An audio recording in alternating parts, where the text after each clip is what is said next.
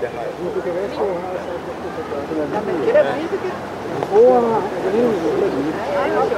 så det Det var så til gengæld Det var meget op.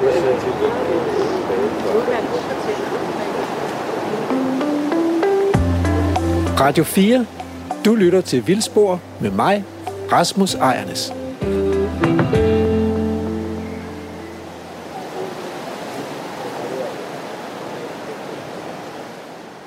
Ja, jeg tror, vi er nogenlunde samlet. Øh, jeg har ikke helt overblik over, hvor mange der har meldt sig til, og nogen har fået koldfødder, og så vil komme nogen på falderæbet. Men vi er en meget tilpas flok i hvert fald i dag. Så øh, jeg vil sige velkommen til mandagsekspedition. Og vi er udfordret af vejret i år, fordi indtil videre så har juli været den koldeste juli nogensinde registreret i Danmark. Øh, ikke det, der har været frost lige frem, men det har været rigtig køligt, og masser af vind, der kommer direkte oppe fra de arktiske egne. Så det er sådan, når vinden går i nordvest, så kan det blive koldt, og går den i sydøst, så kan det blive ligesom i troberne. Meget store forskelle. Men øh, det er dog ikke så slemt som sidste mandag. Nogle enkelte var med på mandagsturen sidste gang. Der havde vi jo nærmest storm og brækket grene, og jeg ved ikke hvad. Så vi skal nok finde lag, og det ser også ud som om det klarer lidt op, så det skal nok blive fint. Og vi ser på planter, de flytter sig ikke, og øh, forhåbentlig også en del insekter. Men øh, for jer, der er nye, de her mandagsekspeditioner, og vi bruger det store ord ekspedition, fordi vi går på opdagelse. Og vi ser, øh, vi, vi går ud og finder, I går ud og finder planter, dyr, og så snakker vi om det. Så snakker vi om natur og vores oplevelser, og så fortæller jeg en hel masse. Og I skal spørge, hvis I ser noget, og hvis der er noget, I ikke forstår, må I også spørge. Og ellers så er det to timers gå på opdagelse og se, hvad det er. Og specielt jer, der ikke er så store, hvis I ser en lille bille eller en frø eller et eller andet, så fortæl mig, der vis det. Og det er rigtig ofte på de her ture, at det er gæsterne, som finder nogle af de spændende ting. En gang fandt jeg en ny bil. Det var mig, der fandt den der nye bille. En puberøver, det var ikke så langt herfra. Ny på Bornholm. En anden gang var det en guldsmed, som en af gæsterne fandt, som var blevet set første gang på Bornholm. Det sker også. Men ellers er det almindelige ting. Altså vi snakker om alt fra træer til brændenælder, til, øh, til rådyr og dårdyr og tyklårede solbiler og mange mærkelige ting. Og det er også noget med at tale om og, og snakke om de helt små ting. Og øh, vi er ikke flere en dag, end jeg nogenlunde kan råbe jer op øh, på trods af vinden. Stedet her, skal I vide, er statsejet. Det er en del af Naturstyrelsens areal her, og det er fredet. Vi har Hammers Hus, som også er under Naturstyrelsen, selvom det er et kulturminde, så det er samarbejde med Kulturministeriet. Men hele Nordbornholm, Hammeren, Slotsløngen er ejet af staten, så det er jeres område, det er fælles område. Og øh, det går mere og mere i retning af, at naturen skal være vild og være ligesom passe sig selv. Så det bliver mere og mere træer, der bare får lov til at blive gamle og dø, græsende dyr, og det er en meget stor historie, hvordan sikrer man, at der er en god balance mellem græsende dyr og skov og så videre. Øh, og det kommer vi også til at tale om og sige nogle eksempler på. Så det område, vi kommer ind i, er, det er sådan noget græsningsskov, øh, kaldes det meget. Der er også noget, der er åbent, der tidligere har været marker. Så er det ud over det også et rigtig spændende kulturområde, fordi Bornholm er jo en klippeø, det vil sige stor del af Bornholm er klippeø, ikke den sydlige del, men den nordlige to tredjedel af øen, der står grundfjellet højt, vi har klipper, og dermed så har vi også mulighed for, at man kan lave ting og sager i sten, som holder evigt, næsten der, i hvert fald meget længe. Og her har man lavet mange helleristninger, så det er det sted i landet, man har flest helleristninger. Og det er selvfølgelig, fordi man har klippen. Man har også helleristninger andre steder på løse stenblokke, men i området her er der masser af helleristninger. Det skal vi også se på. Og det spændende er, at de der helleristninger, man har kendt dem længe, men der bliver fundet nye hele tiden. Og øh, det startede, ja, det startede langt tilbage, men så sent som for to år siden blev der fundet nogle nye helleristninger. Det er ikke sikkert, at vi når at se dem i dag. De ligger lidt væk fra. Men øh, hvis der er tid til det, ser vi også de nye hellerisninger. Nogle meget flotte skibe. Og vi ser også et nyt felt, som er fundet i 2004, fem stykker tror jeg. Det var faktisk min lillebror, som fandt det, som er 11 år yngre end jeg, men han er meget optaget af det her. Han fandt det første, da han var 11 år, Og så begyndte han at lede systematisk, og han havde en rigtig god næse for det, og fandt nogle af de flotteste. Den historie skal jeg fortælle, når vi er deroppe. Men ellers om mig selv, øh, I kan jo læse om mig på nettet. Jeg er biolog og lever i dag af at være forfatter og skribent og fotograf og lave ture og sådan nogle ting. Og mit speciale det er sommerfugle, og det lægger jeg ikke skjul på. Jeg har skrevet rigtig meget om sommerfugle, og det gør jeg, fordi sommerfugle er alle enige om, at de er, de er smukke, og de bringer glæde. Og samtidig er de så fulde af historier, så de åbner en masse ting i naturen med, hvordan naturen er indrettet. Man forstår meget af naturen, når man begynder at dykke ned i sommerfugle. Så det skal vi kigge på, og jeg håber, vi ser en del. Men øh, vi er udfordret af vejret og blæsten og kulde. Men øh, lad os nu se, hvad det ender med. Jeg skal lige sige, det mangler jeg at sige, øh, også så I ved det. Der er nogle medier med i dag. Vi har øh, Rasmus Ejernes med i dag her, og, øh, og Andrew, der, der er tekniker, der, der står med mikrofonen, der laver lidt optagelser i dag. Og det er til P1, der laver et program, der hedder Vildspor. Radio 4. Hvad? Åh, oh, Radio 4, undskyld, Radio 4, det er mig, jeg kan ikke noget. Det hedder Radio 4, og det hedder Vildspor til Radio 4.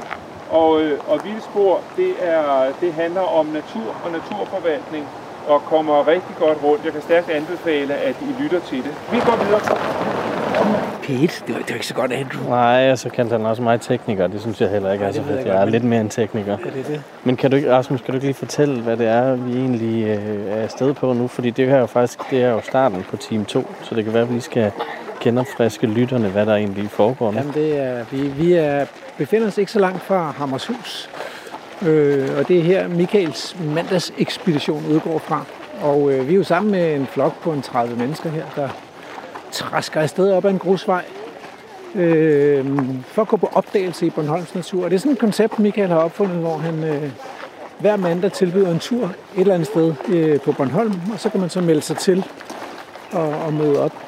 Og øh, vi håber selvfølgelig, at vi kommer til at se noget spændende natur.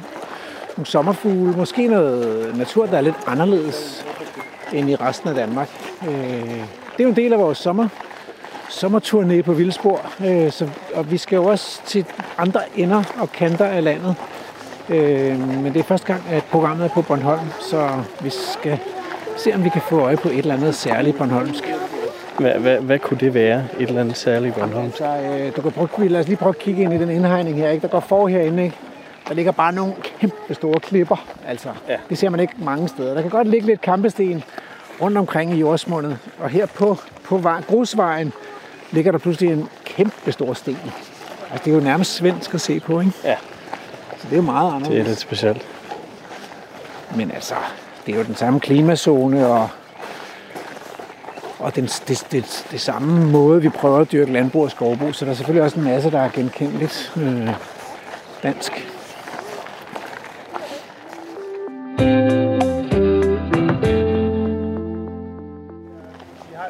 Har, jeg skulle bare lige se, om der var noget, der er flot her. Det er der ikke. Så jeg har. Nu er han på sommerfuglejagt, tror jeg. Michael. Ja, men det, jeg kan se, at nu begynder der at komme sådan et skovbryn med brumbær. Og det var ligesom hjemme i Michaels have, ikke? De der brumbær, der står øh, i sol. I sådan et lyst landskab. Der bliver faktisk lidt sommerfugl nede i brumbærene der. De er, de er lidt magneter for sommerfugle. Altså brumbær. Og det er, jo, det er jo meget skægt, fordi brumbær er sådan lidt for hatte i naturforvaltning, ikke? fordi det bliver opfattet som sådan et tegn på ja, områder, der gror til. Ikke? Og så, så tager brumbærne magten for de sjove planter. Og sådan noget. Men, de, men de er værdifulde i sig selv, de der brumbær.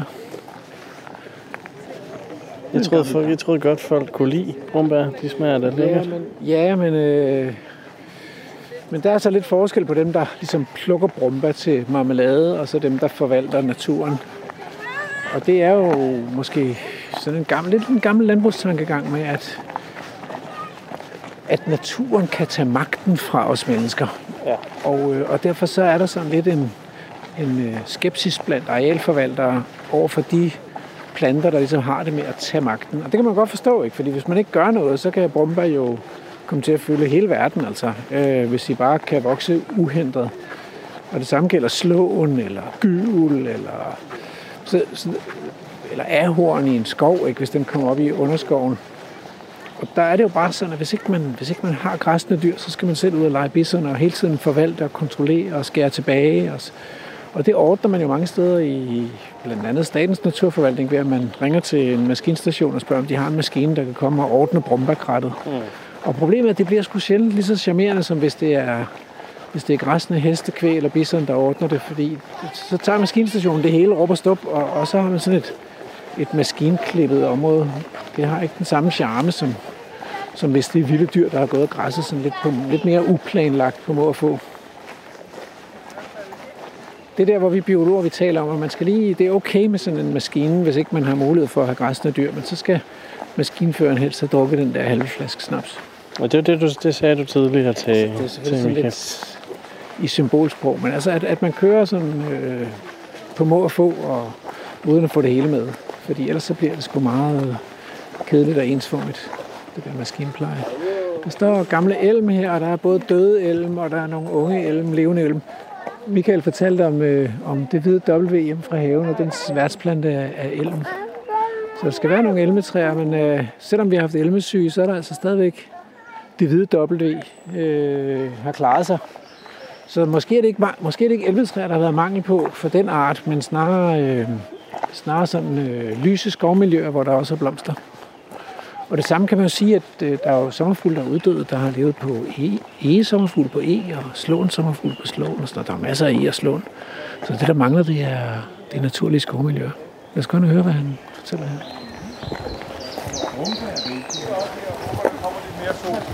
Jeg har en i nettet. Den er fanget ind i nettet.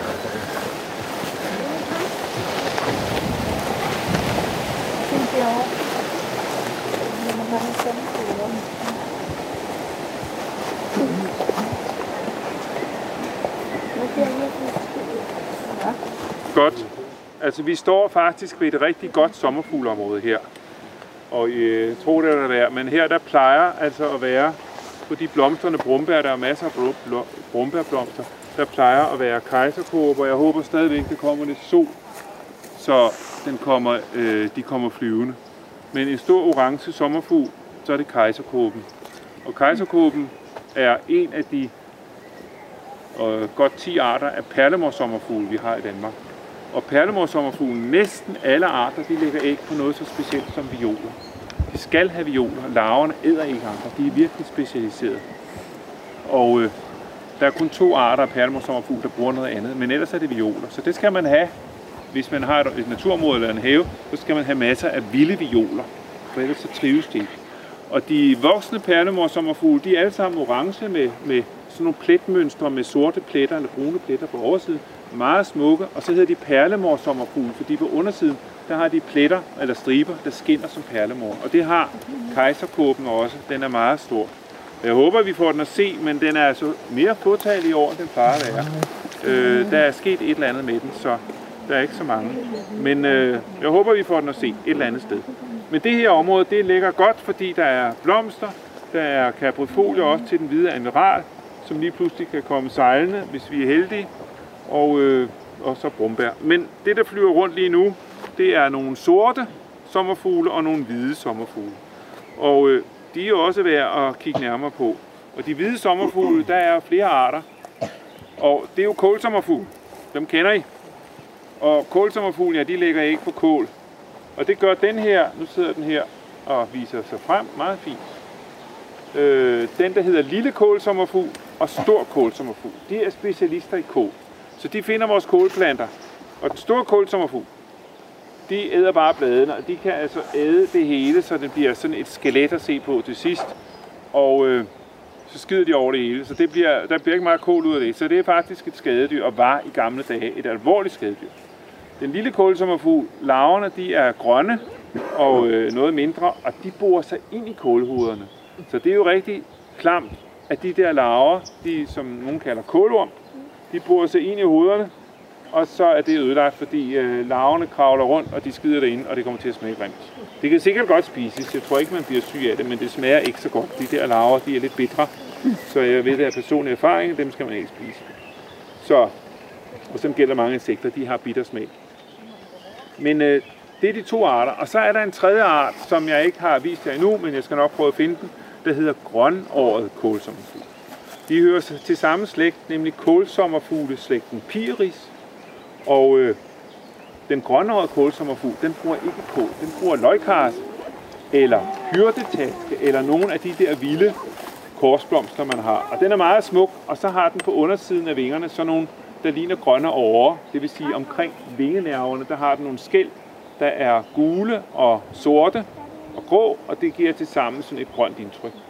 Men den lille kålsommerfugl kan man kende på størrelsen her. Den er sådan mellemstor, og så har den vingespidserne er grå, og så har den en stor slægtning, der hedder stor kålsommerfugl. Den har sorte vingespidser, og så er de meget større. De går så ned, halvvejs ned på forvingen.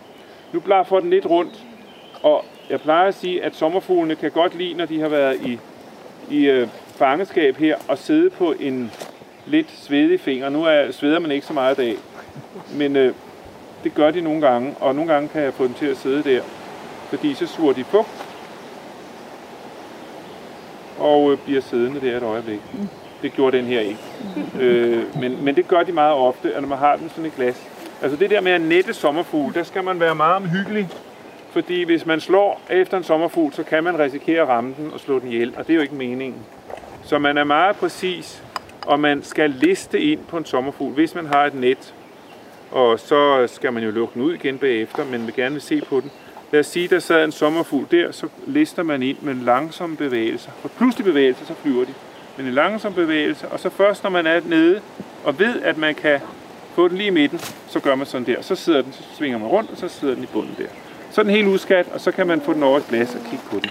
Så det, det kan man godt gøre.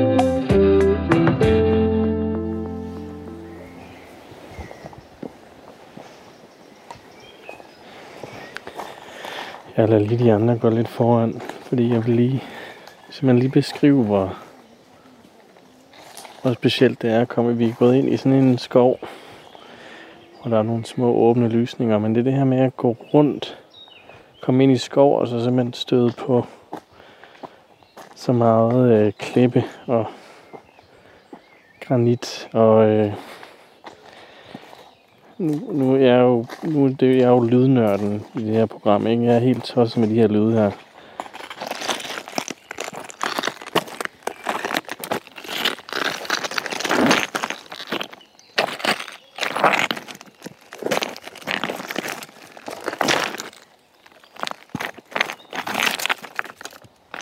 Så det er bare, det, det er en helt speciel, helt speciel lyd, og det er jo også, og sådan noget af det, der er så fascinerende ved at lave sådan et naturprogram her, det er alle de, de lyde, som naturen den, den laver, og når man står sådan et sted her, så er det den her naturlige øh, øh, naturlige rumklang, som jeg jo, når jeg producerer ting, tit bruger meget tid på at prøve at emulere via effekter og alt muligt, men jeg kan jo bare gå herud og finde den. Så det er helt specielt.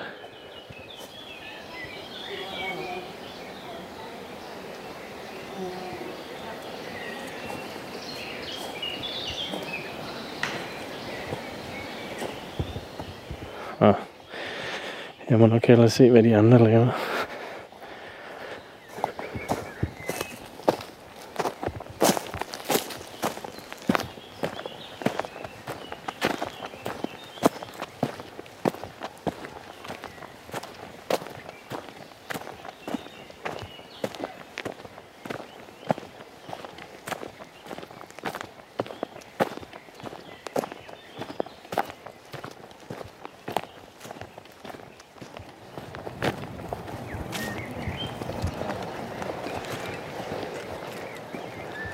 Nu kan se, Michael han går og vifter med sit øh, sommerfuglenet.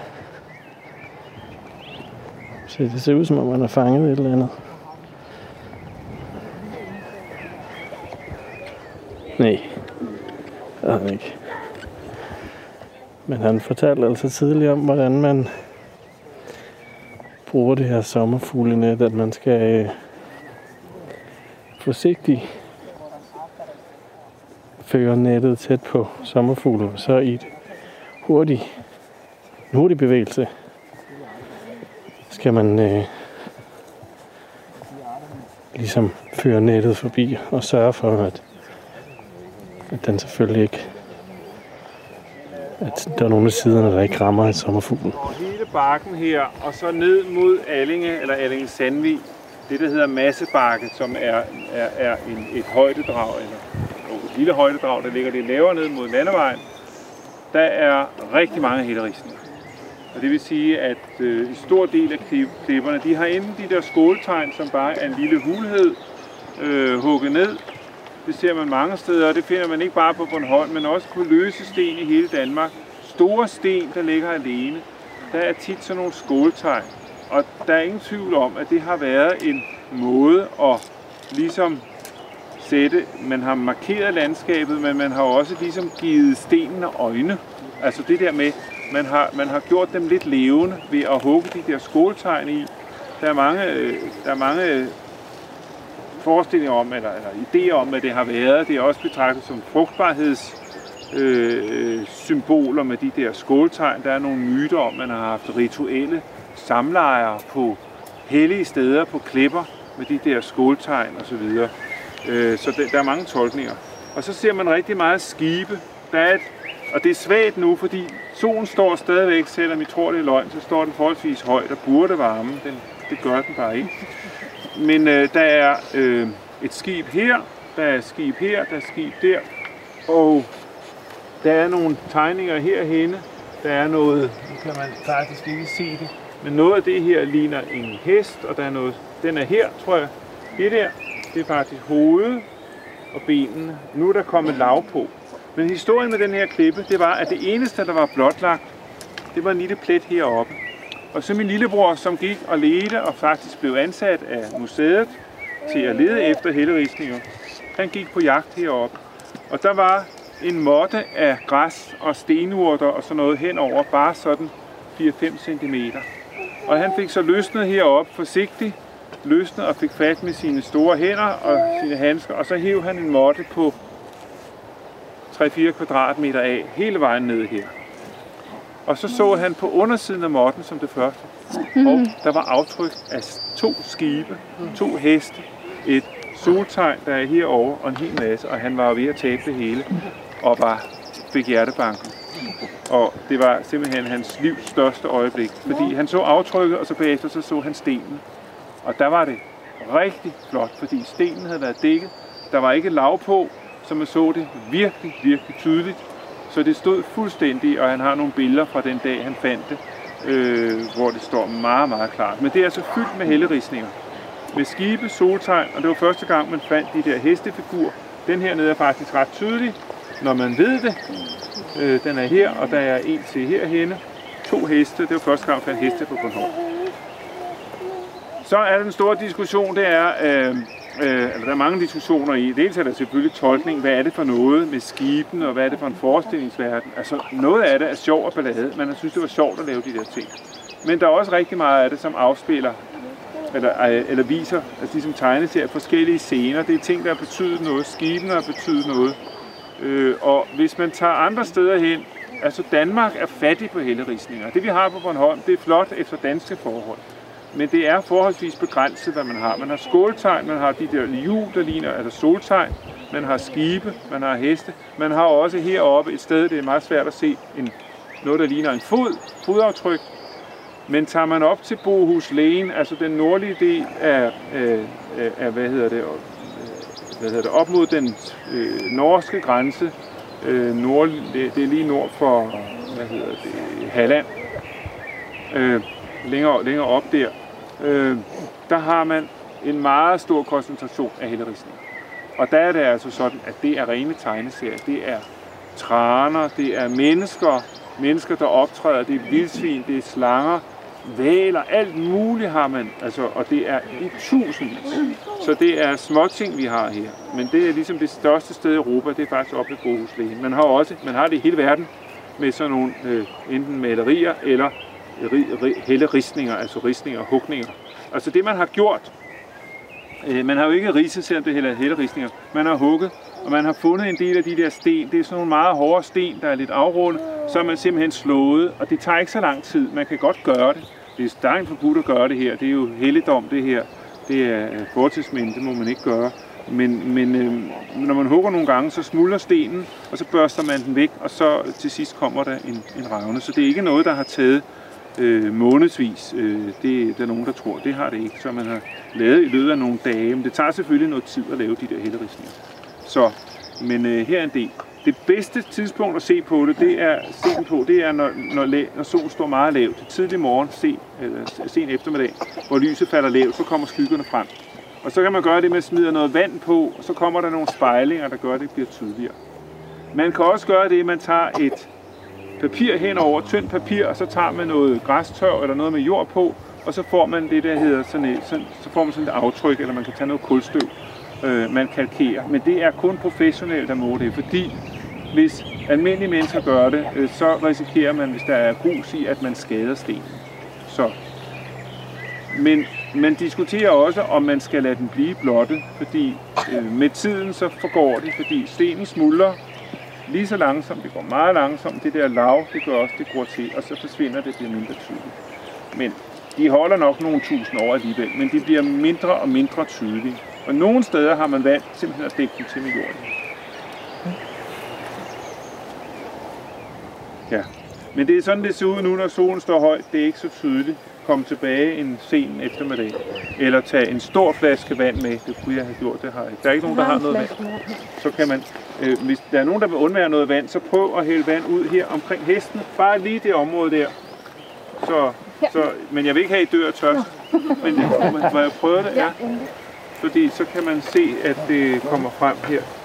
Og det er, hestene er, er her. Lad os kigge. Og det skal, ja, og det skal lige have lov til at rende lidt af og tørre. Fordi så er det lige pludselig så... Tak, tak. Jeg håber, du overlever. Det gør jeg. det er godt. Det skal lige overleve. Hvad hedder det? Tørre en lille smule. Og så... I kan se her. Og så lige pludselig så skinner det. Man skal ligesom stå det rigtige sted. Ja, nu kan man se det meget tydeligt herfra. Hesten er lige så tydelig her. Træder frem her. Ja. Så, så det, er, det er et trick, og det er noget af det mest øh, uskadelige, man kan gøre. Det er hælde vand. Men det er, det er et rigtig fint lille sted, det her. og Der er rigtig mange hælderisninger på et lille område, og det er sjældent at se. Så det her er noget af det, af det meget flotte.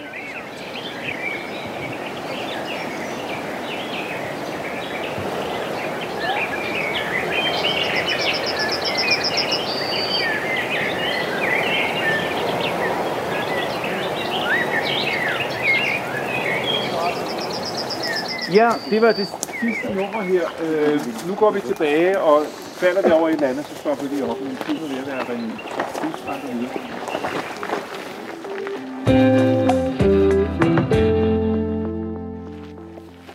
Rasmus, hvad er det, vi skal nu? Jeg troede, jeg troede ligesom, vi var færdige. Nu stopper vi et nyt sted. Øh, men det er bare fordi, øh, vi er jo lige ved hammeren. Prøv nu at se her, altså.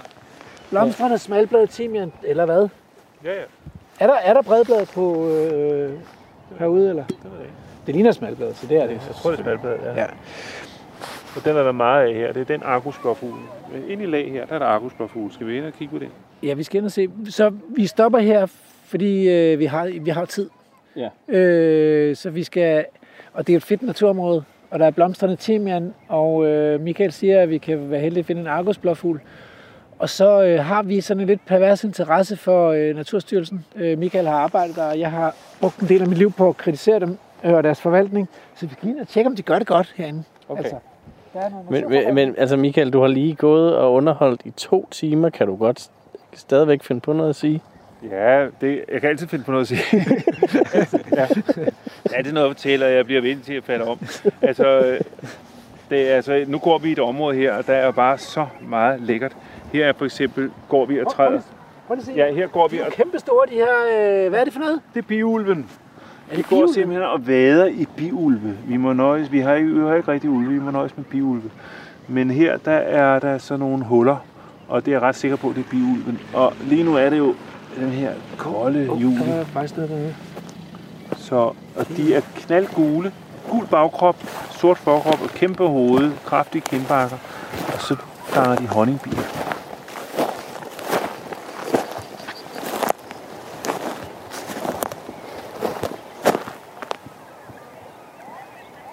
Hvad sker der her?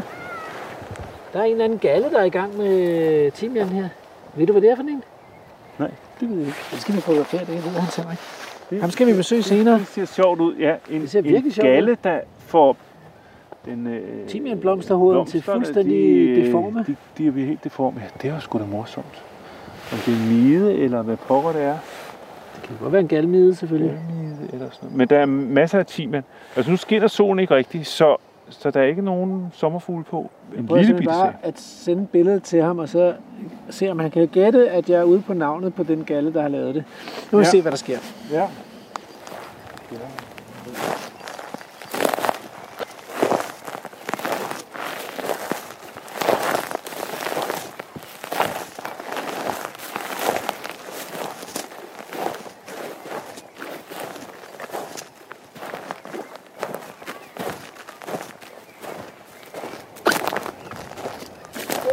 Argusblåfugl, Andrew.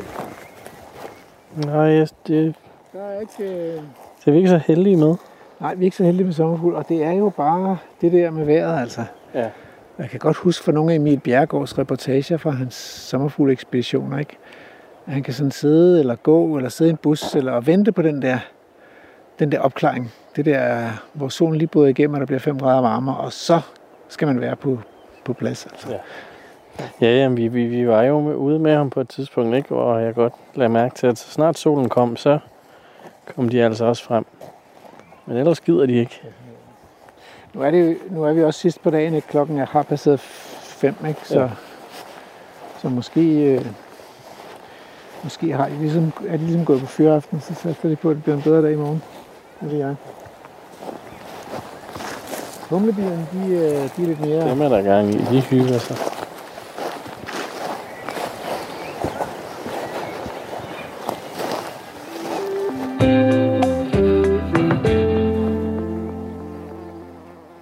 Vi samlet her igen. Ja. Vi har spist godt. Må min te er trukket nok nu? På et tidspunkt i dag, hvor mikrofonen var slukket, der, Ja. der fortalte du om din barndoms eng med hyldegøvert. Ja. Og for at det ikke skal være løgn, så på vejen i dag frem til mandagsekspeditionen, så kørte vi lige forbi den. Mm. Og du pegede ind på den og sagde, ja. det, var, det var der altså. ja. Så hvordan var den historie? Hvor gammel var du, og hvorn- hvornår var det? Jeg var, nu skal jeg huske, jeg har været 14, 15 år, 14, det er omkring 14-15 år gammel. Ja. Ja, så det har været omkring 1970. Og den her bakke, som hedder Brugårdsbakken, det er sådan en, øh, ja, der ligger noget eng ovenfor, og så er der en klippeknude med noget overdrev græsset. Mm. Der gik nogle øh, angus, sådan noget sort anguskvæg og græsset der. Og om sommeren blev de lukket ud der, og ikke særlig mange, men de gik der. De var meget flotte, sådan nogle flotte, flotte dyr mm. i, i mange år. Og der opdagede jeg så et forår i, hvad har det været, sådan midt i maj eller sådan noget lignende, at der stod nogle orkideer derinde. Der stod noget purpurfarvet. Og jeg smed cyklen i grøftekanten, og så gik jeg derind, og så mødte der mig et syn, jeg har simpelthen aldrig set noget lignende. Der stod i, jeg ved det ikke, men nok i 10.000 vis af hyldegøgeurter. Øh, purpurrøde og gule, og midt imellem sådan nogle blandinger, der var sådan orange, alle mulige farver, og de stod det flotteste, det var store, flotte individer. Hmm. Og det var simpelthen bare, øh, det var virkelig flot. Og når du siger gøgeurt, så må vi heller lige øh, offentliggøre for lytterne her, så taler vi om en orkidé. Ja, Øhm, og, øhm, og, og en orkidé, som jo er, har været udbredt i Danmark, måske ikke, måske aldrig sådan meget almindelig, men, men dog ret vidt udbredt i, i hvert fald i Østdanmark, både på Sjælland og i Østjylland og på Bornholm og i Nordjylland, men, men i dag er den jo sjældent alle vejen i Danmark. ja. Og måske mest almindelig stadigvæk på Bornholm, men den er gået meget tilbage. Altså, den er ikke almindelig på Bornholm. Den er, altså, den, altså det sted, hvor jeg så den dengang, der er den ikke mere. Altså dengang var det ikke fredet, så, så rent faktisk, så synes vi, at der var så mange, så vi kunne godt tage et par stykker hjem i haven. Så det, det gjorde vi faktisk. Altså det, det må man jo i dag, det er forbudt, og det er også rigtig dårligt, det, de klarer sig ikke i haven. Mm. Men, øh, men det gjorde vi, så blomstrede det et par år, og så gik det ud. Ja. Men der var i de år der, og, og de næste mange år, der var der enorme mængder der. Og det var en tilfældighed, at der var de rigtige vilkår, den rigtige græsning. Hvad der har været, det ved jeg ikke. Men den der orkidé, som er så spændende, fordi den har de der to farvevarianter, mm. og så kan den lave blandinger. De stod i, alle mulige øh, størrelser der over det hele. Og Men- det ikke ikke nok med, at der var den hyldegøver, der var også en anden en. Der var en eng bagved, hvor der var lidt kalkrigt og lidt fugtigt, og der stod så en hel masse af en lille bitte orkidé, og var meget fin med sådan nogle små stribede blomster. Og det er så en, der hedder saletgøvert. Mm. Øh, og, og den var også altså, i massevis. De stod fuldstændig ligesom tæt, tæt ligesom græs der over det hele. Jamen, det er jo helt vildt. Og det er bare væk. Men hvorfor er det det? Hvad skete der? Øhm, Ved du det? Der skete et eller andet med, jeg tror, at der blev, og så holdt man op med at græsse, og så tror jeg, at der blev dyrket noget med noget gødning i naden. Jeg ved det ikke, fordi så flyttede jeg fra øen og begyndte at læse biologi, så jeg fulgte det faktisk ikke. Mm. Men da jeg kom tilbage efter, og jeg var færdig som biolog øh, efter mange år og så til det igen, så var der øh, ganske få. Så var der øh, 30, 35, men de var der endnu. Og så gik det 10 år, så var der igen, og så var der ingen. Og siden har de ikke været der. Så siden år 2000 eller sådan noget. De sidste 20 år har der ikke været nogen overhovedet. Og nu bliver det ikke græsset af, og det er muligt, de kan komme tilbage igen, det ved jeg ikke. De kan ligge i jorden, eller de kan ligge som småplanter. Mm. Meget, meget længe. Det, det er muligt, men, øh, men den der plante, som Bornholmerne elsker, fordi det er altså nærmest næsten national blomst på med Adam og Eva. Der er sådan noget flot med de der to, den, mm. den røde og den gule. Mm. Øhm, den er næsten væk, og det er der jo mange, der er kede af. Og jeg synes, det, det er bare, det er bare ærgerligt, er væk, fordi den var... Men prøv at høre. Altså det er, jo, øh, det er jo bare et eksempel ud af mange. Ikke? Der vil være mange, der hvis de nu...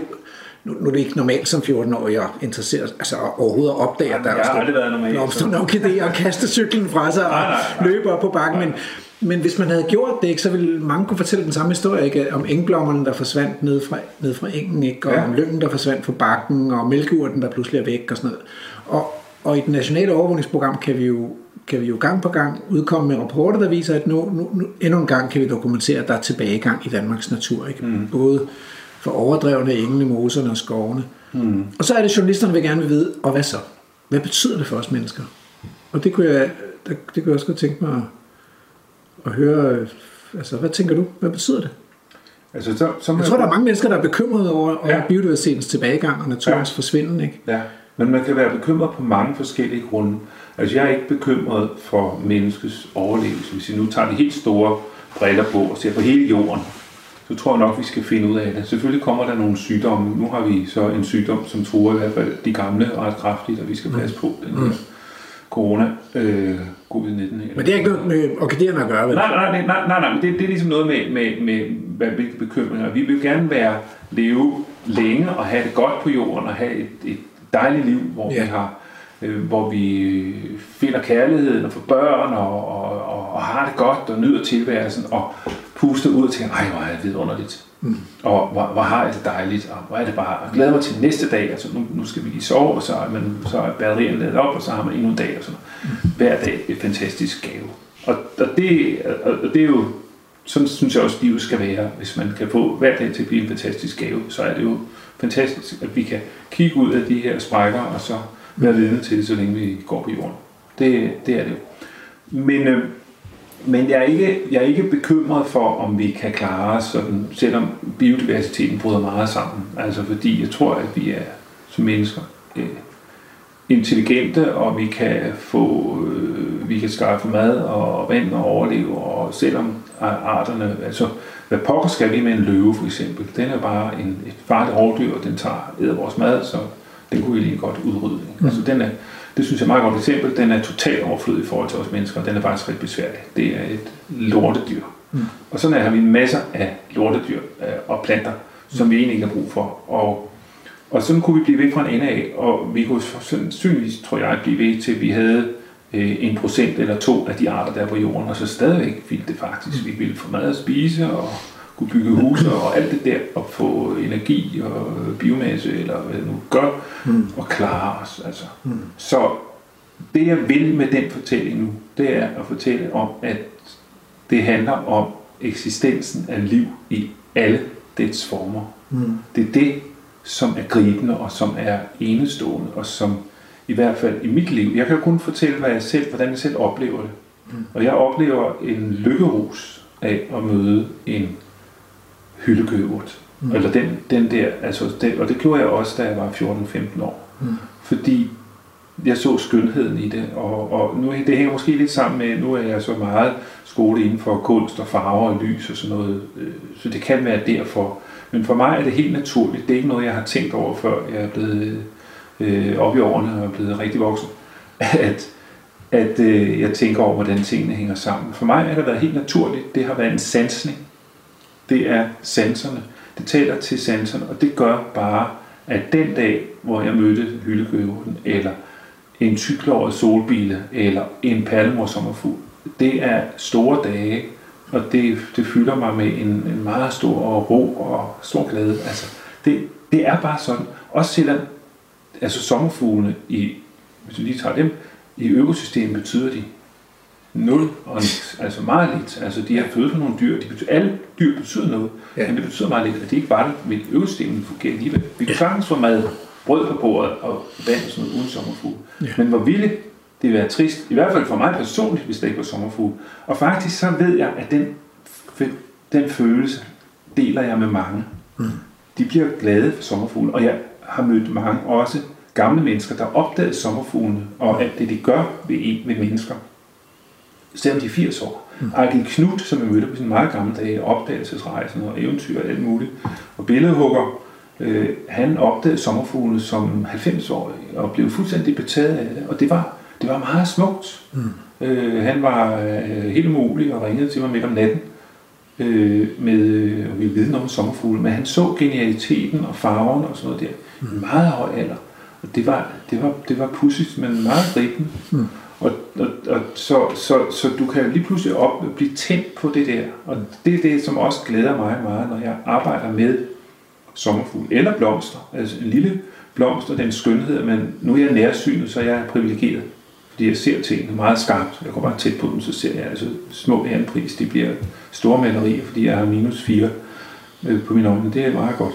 Jeg går ikke med kontaktlinser af samme grund. Det er særligt, at skulle tage kontaktlinser ud hver gang, der var en lille smuk insekt. Så jeg tager bare brillerne af, så kan jeg se dem i øjnene. Og det, det er en stor indsigt at få, men ellers kan man jo bruge en lup eller et eller andet også.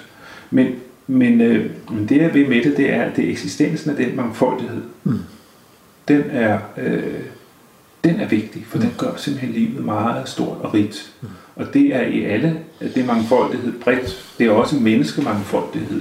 Det er, at vi har mange mennesketyper, mange raser, man må næsten sige race længere. Og det, det synes jeg er, er sørgeligt, fordi det er jo en rigdom, at vi er, er mange raser, mange stammer, mange varianter af menneskearten. Utrolig mange. Ja. Og det er det samme med naturen. Det gør altså tilværelsen rig. At der ikke er tre slags snudebiller, men 25.000 forskellige slags snudebiller. Mm. Der var en eller anden humorist, der blev spurgt om, hvad han mente om skaberværket. Øh, en, en, en engelsk øh, biolog, og så tænkte han sig længere, måske en lang, lang pause, så han, well, God, he was very fond of Beatles. og og øh, ja, Gud, han var glad, utrolig. Fan af biler. Ja, han var, han var, han, han var øh, utrolig glad for biler. Og øh, altså, det er selvfølgelig humoristisk sagt, men, men det er jo bare en tilfældighed. Det er, det er jo naturen. Altså, nu taler jeg som biolog, forsker. Mm. Det er at naturen, at hele det her liv, som jo egentlig er avanceret kemi. Ja. Altså liv er jo ikke andet end en kemisk reaktion. Ej, det bliver vi, det bliver vi, det bliver, det bliver vi simpelthen ikke enige om. Altså, Nej, det bliver vi enige om. Vi skal ikke være enige om. Nu, nu, nu fortæller kærlighed, jeg dig noget. Du glemmer kærligheden, Michael. Jeg glemmer kærligheden, nej. Ja. Kærligheden er ikke avanceret kemi. Det transcenderer avanceret kemi. Ja, det kan være. Det ja, det er rigtigt, fordi der er noget med bevidsthed. Og, der er et eller andet der, altså. Der, ja. der er noget, der er med bevidsthed. transcendens. Men, men oprindelsen af, af, af, af både kærlighed og, og, og tanken og, ja. og at vi sidder her og så videre, ja, det er stadigvæk en udløber. Men, men jo, jo, kan sige, det, det er en udløber. Ja, men det, det hele startede med kemi, som begynder at blive så avanceret, så det skaber evolution ja. og så videre. Ikke? Ja. Så, så vi er et eller andet sted, at, at vi udløber af nogle helt vildt mærkelige molekyler. Altså jeg vil gerne kalde dig et stort molekyl. Tak for det. Og, øh, men, men, men, men så er du jo et endnu større molekyle. Øh, det, kan vi, det kan vi skændes om, men så sidder vi her øh, et par meget store molekyler. Ja. Altså du kan godt betragte det hele som øh, kemi, som kører ud af nogle fuldstændig usandsynligt mærkelige og enestående tangenter, som ja. hedder liv. Og det er jo stadigvæk kemi. Altså det hænger sammen. Det er ikke sådan, Jo, jo, altså- kemi er en ting, og liv er noget andet. Det Nej, hænger totalt sammen. Og Kemi det er vel en måde at beskrive det på, og det er jo det er Ja. sådan set fint nok, ikke? Men, og Ja. lidt utilstrækkeligt, når vi så kommer til kærlighed, men, men Ja. den, er, den er jeg med på, og også med på det der med, at det, det er tilfældigt, og det ikke har et formål, og formålet er i hvert fald ikke at brødføde mennesker. Det er ligesom noget, Ja. vi skal stå for selv. Ikke? Man må have bøvlet med at dyrke den køkkenhave, det, Ja. det er noget andet at lave sommerfugl. Men altså, men, og, og, og jeg har bare brug for også lige at fornævne svampene, fordi øh, nu har vi snakket meget om billeder og sommerfugle. Jeg synes bare, at svampene er jo også helt vildt fantastiske skabninger, og de fleste af dem er også inderligt unyttige. Og jeg kan ja. godt blive sådan lidt træt, når folk på svampeturen spørger mig, om den kan spises. Ikke? Fordi altså, der er jo andre, altså, det er jo skønhed, skønhed altså udfoldet skønhed. jo, men altså det, det, at noget kan spises, det er jo sådan noget, noget, noget ekstra. Altså langt de fleste ting, altså man kan jo spise det hele, ikke? som siger, som alle svampe kan spises, virkninger er forskellige. Men, men, men, men det er meget få ting, vi, vi spiser og får fornøjelse af. Altså i ude naturen, så er der nogle kantareller, der er nogle nødder, og Ja. der er nogle dyr, vi spiser, nogle fugle osv. Det er nemlig ikke ret mange det meste, det smager pommeren til, og Ja. giftigt og bittert. Og, fordi det er jo en stor kemisk virksomhed, det hele, med kemiske fabrikker. Altså alle planterne, der laver øh, giftstoffer for at holde andre ting væk. Og, Men du har jo skrevet en sang om øh, den svamp, der smager allerbedst, nemlig øh, Karl Johan. Det er i hvert fald en af dem, ja, det er min favorit. Ja, Ja, og den kunne jeg godt tænke mig, hvis, du, øh, hvis jeg kunne lade dig til at spille og synge. ja det, det kan du godt, ja, om Karl Johan er. ja Og virkelig. det er jo selvfø- selvfølgelig fordi, at jeg har en stor kærlighed til Karl Johan. Ikke bare fordi Også jeg. godt, fordi den er så smuk. Ja. Og den har sin hat og sin stik, som hedder i svampesproget en stok. Så ja. med hat og stok. Øh, og, øh, og det er sådan en, pludselig er det der, så vælter det op i jorden, og der kan være rigtig mange. Det er noget ganske almindeligt. Ja. Når, når vejret er rigtigt, når det er varmt, og når det er Hvad er det? fugtigt, så dukker de op omkring øh, bøgetræerne og i mulden der. Det er meget... Og den blev faktisk disset lidt af Spids Nøgenhat, som vi havde igennem på et tidspunkt på Naturtelefonen. Ja, Øh, med, som ligesom talte lidt sådan, ja, den der Karl Johan der, der bare pralede med sin tykke stok og sådan noget. Så jeg synes bare, det, det er på tide at give Karl Johan fuld oprejsning. Den Det er en fantastisk svamp. Karl, Karl Johan skal have fuld oprejsning, ja. og så øh, ja, men den, den, er, den er spændende. Og, og jeg har oplevet meget i Italien, der hedder den Porcini, det betyder det lille svin, Ja.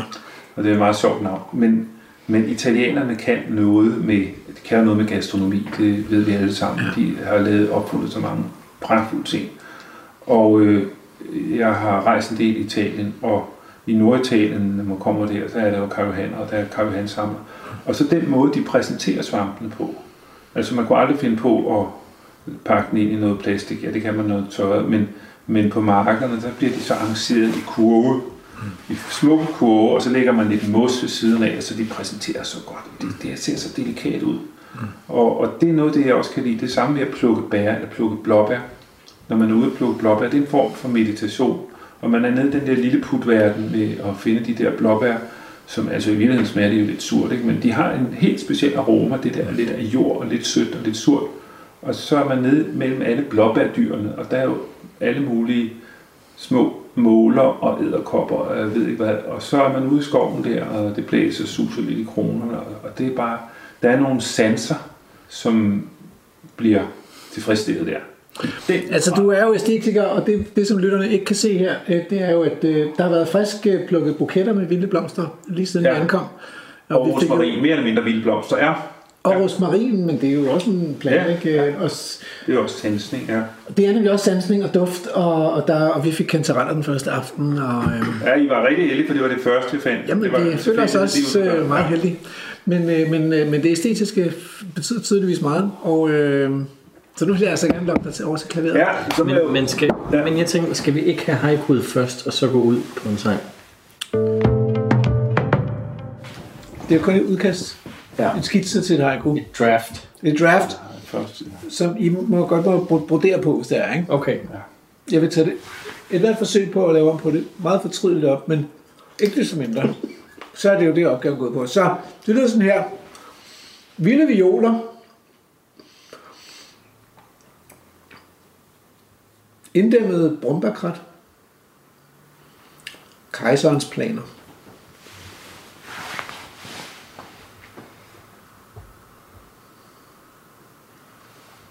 Jeg synes bare, der mangler noget med Bornholm. Nej, det er meget smukt. Du er min min dejlige ferie. Det passer næsten. Bånd, hold, bånd. Så er der, ikke, der er altså kun tre linjer. Ja.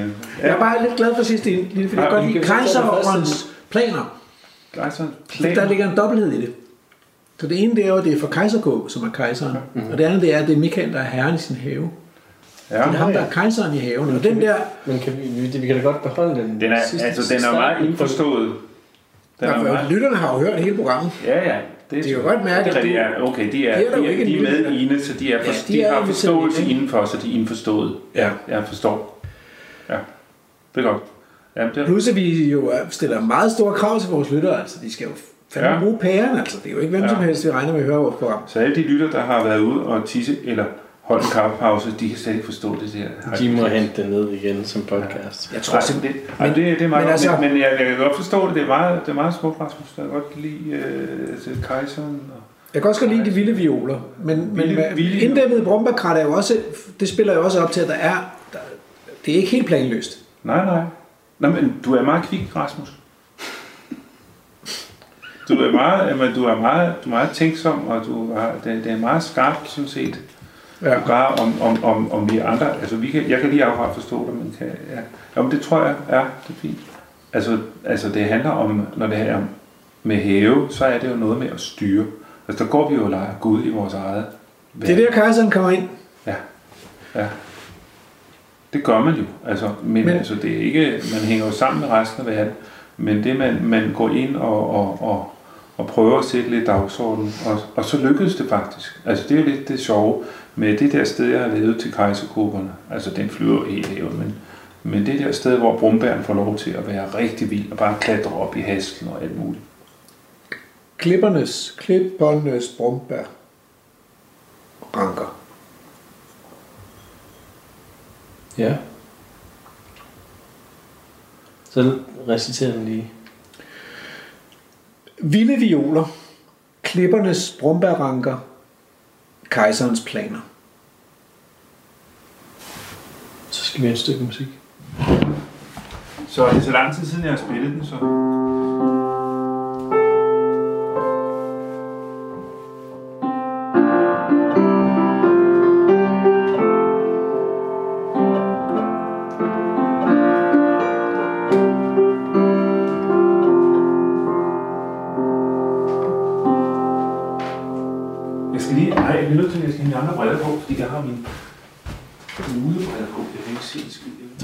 bedre.